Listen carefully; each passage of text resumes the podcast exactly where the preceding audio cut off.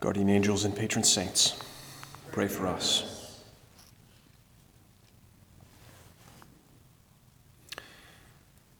Well, just a few brief thoughts today. I want to share a story with you that a lot of the talk, if you've been following in the, um, in the news, a lot of the talk around the status of the dignity of the, of the human life in the womb up to the final months of, uh, of gestation the recent events in the state of New York and in the state of Virginia, the testimony given by lawmakers and others. And then, of course, these scripture readings today making such frequent, ref- frequent references to infancy, to the, to the child in the womb, to the call of God coming to us, even while completely bound up with the body of our, of our mother. I want to offer a, a little perspective that doesn't really address any of those things in particular, but does speak to what we hear in our second reading today. We know partially, we prophesy partially, but when the perfect comes, the partial will pass away. At present, we see indistinctly as in a mirror. But then, referring to glory, to heaven, we shall see face to face. How do we describe what it means to live in the presence of God, in the fullness of His presence, to see Him face to face? How could we possibly put that into words? It escapes human language, it surpasses any, capacity that we have to understand, let alone express. Yet, we can make certain gestures towards it, suggestions, images usually, that appeal more to our imagination than to our intellect. After all, that's what moves us. The things that speak to the heart arrive through our senses, through the things that we can see and touch and smell and, and hear. One of my favorite stories, short story, is uh, written by a man, a mathematician in the 19th century. It's a story of a shape, a square and he goes from a two dimensional world and has a brief little excursion into a land of three dimensions, and then returns home to his two dimensional world to try to tell people what, what that's like. And obviously, he has no capacity to explain it, nothing to refer to. How do I convey the idea of a third dimension to people who have never experienced anything but two? Or rather, to shapes that have never experienced anything but two.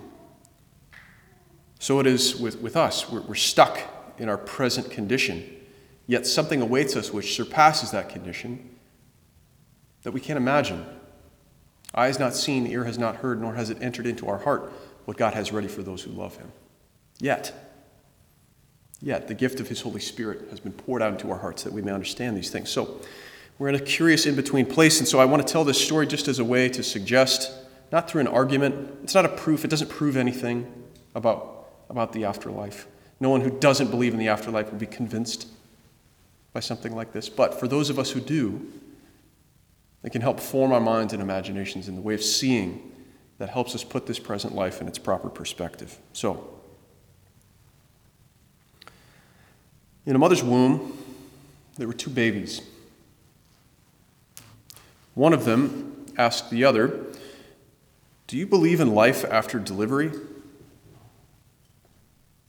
The other one replied, Well, of course, there, there has to be something after delivery. Maybe we're here to prepare ourselves for what that will be.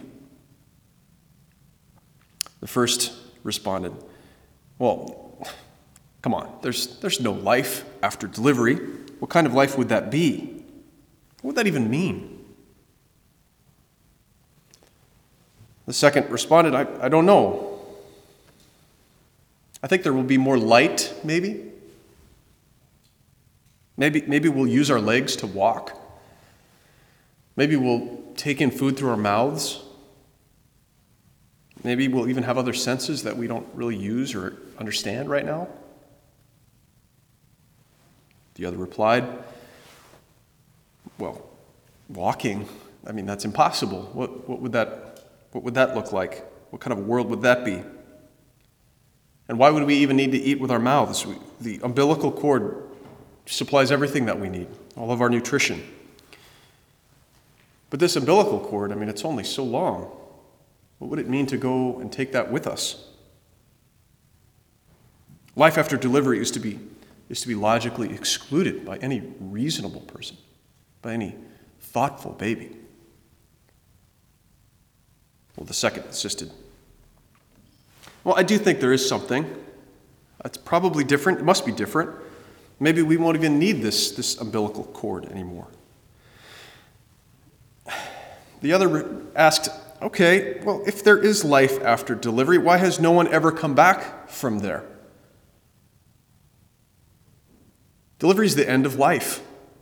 Okay? And after that, there's nothing but darkness and silence and oblivion.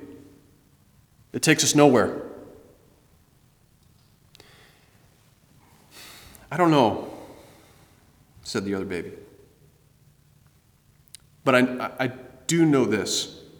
We'll meet Mother. She'll take care of us. Laughing, the first baby replied, Mother, you, you actually believe in Mother. If Mother exists, where is she now? The other said, Well, I mean, she's all around us. We're surrounded by her, we are of her. It's in her that we live. Without her, everything that we have would, would not exist, could not exist. The first, dismissively, well, I don't see her, and as far as I'm concerned, she doesn't exist. But the other baby, after a moment, said, Sometimes, when you're in silence and you focus and you really listen, you can perceive her presence and you can hear her loving voice calling down from above. When I was a child, I used to talk as a child, think as a child, reason as a child. When I became a man, I put aside childish things. At present, we see indistinctly as in a mirror, but then, face to face. At present, I know partially. Then, I shall know fully, as I'm fully known. In the name of the Father, and of the Son, and of the Holy Spirit.